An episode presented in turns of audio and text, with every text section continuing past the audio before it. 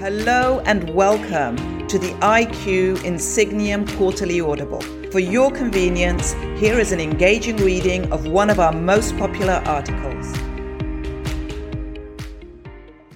The best virtual onboarding of my career, and how to afford your employees a world class experience, regardless if they work remotely, hybrid, or are on site. Once upon a time in a past career life, I was recruited by a Fortune 100 company to serve as their creative director. Right off the bat, I must say how much I genuinely treasured my time with the firm. The projects I led were stimulating, and the relationships I built with my colleagues, many of whom were the best in the business at their respective disciplines, endure to this day. That said, my onboarding was not what you might call robust. Upon arriving on my first day, I obtained my new employee ID badge before being whisked away into a small, windowless conference room alongside hordes of other greenhorns for new employee orientation. By the afternoon, after completing all the requisite benefits paperwork, I was handed a swag bag filled with company branded pens, notepads, and a frisbee. Shortly thereafter, we were dismissed, never to convene again. A few days later, I realized that my rapid fire onboarding left me with zero context for the company's unwritten rules, the social norms, mental models, and unconscious collections of vested interests, beliefs, and customs that truly define an organization. Once again, I must reiterate that my overall experience there was exceedingly positive. But it's not because I was prepared to hit the ground running or because I understood how to relate to my peers and colleagues in a way that created strong relationships or facilitated an environment of collaboration and innovation. As it turns out, I wasn't alone. All aboard. According to Business News Daily, only 43% of employees report an onboarding experience that was more than a single day of orientation and basic benefits information. And global recruiting firm Hays suggests that 51% of employees say they'd go above and beyond in their work if they had a good onboarding experience. Perhaps most troubling, poor onboarding can result in an abrupt loss of talent.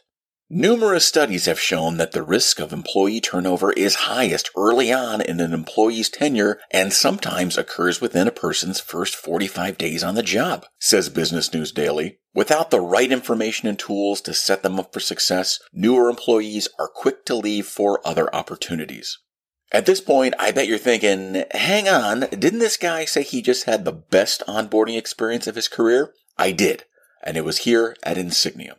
Now, before clutching your pearls and grabbing your pitchforks because I duped you into listening to an advertorial about my company's hiring practices, allow me to share a bit of context. For many years, I worked alongside Insigniam as a vendor, even serving as editor of IQ at various points in its publication history. Despite my close proximity to the company, I was never privy to the day-to-day goings on of the firm behind closed doors. In order to amass this knowledge, I needed to be onboarded.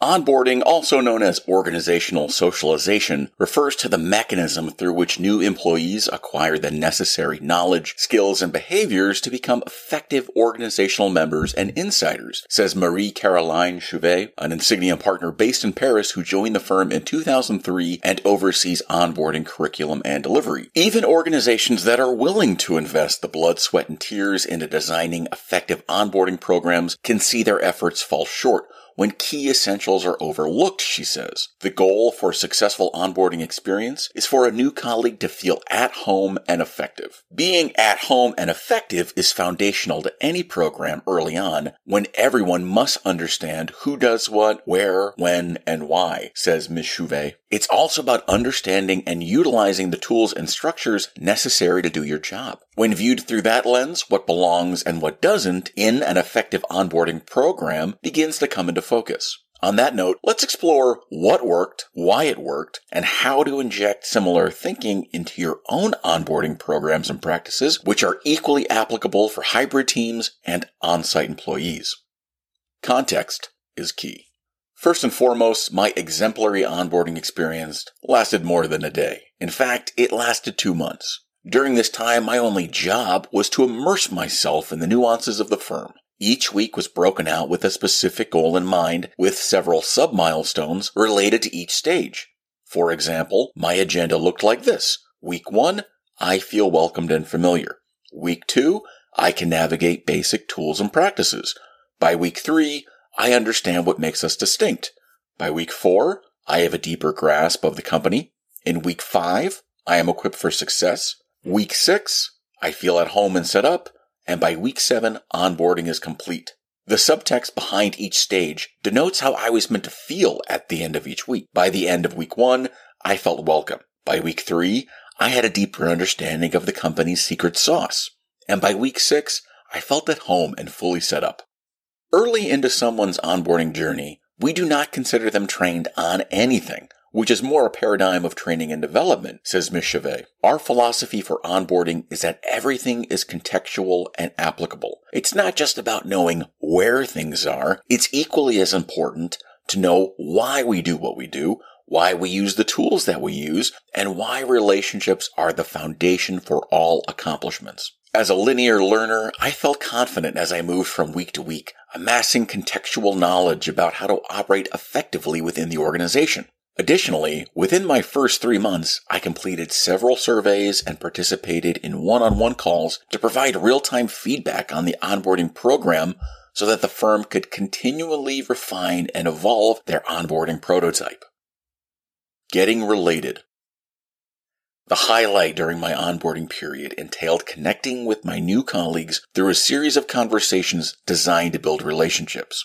A critical part of onboarding involves building relationships, and every relationship begins with a conversation, says Ms. Chouvet. In order to get related to others, we must move beyond the transactional nature inherent to many professional conversations and into an informal environment to build trust and camaraderie. Case in point, every week my calendar was filled with Zoom invitations from colleagues all over the world, many of whom were willing to take half an hour away from pressing matters of the day simply to chat with me.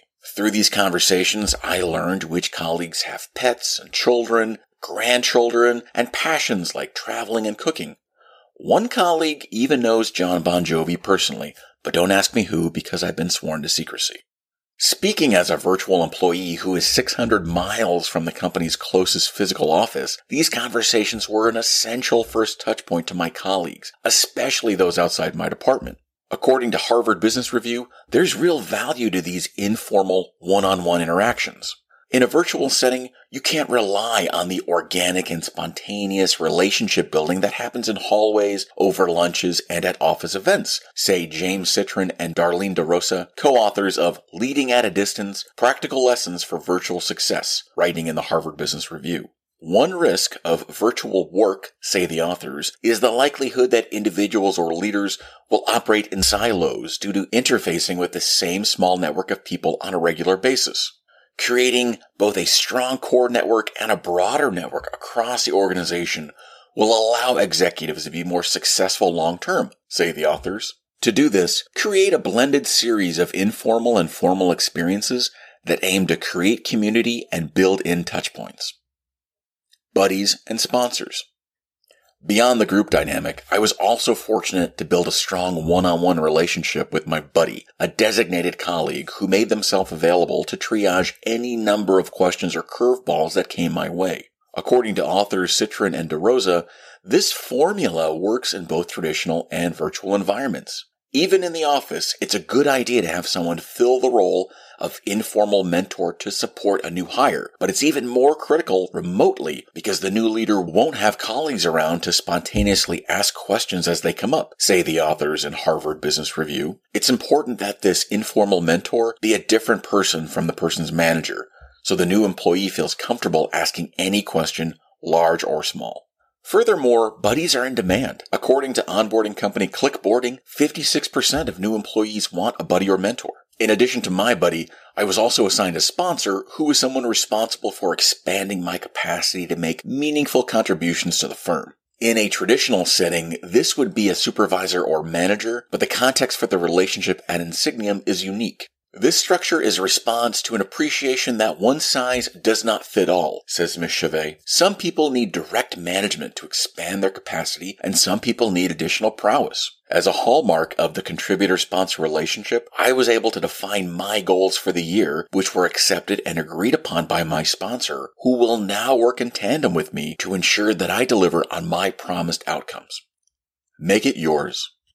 For enterprises open to enhancing their own programs, the Harvard Business Review recommends leveraging the power of coordinated action. Ensure this new platform integrates with your overall human resource management system, says the review in a piece entitled Onboarding Can Make or Break a New Hire's Experience. That way, you can easily track the impact of your onboarding program on an actual new hire's on the job performance and levels of new employee satisfaction. Lastly, if you felt the pinch from the war for talent, now's the perfect time to enhance your approach continues the review. By implementing a strategic onboarding program, managers can build new hires' confidence, increase engagement, and create an environment that retains talent for years to come. Over 30 years ago, Insigniam pioneered the field of organizational transformation and is a trusted partner to senior executives of the world's best run companies. For more IQ Audibles, please continue to our library in the episodes page of your podcast tool of choice. To continue the conversation, contact us at iqaudible at insigniam.com.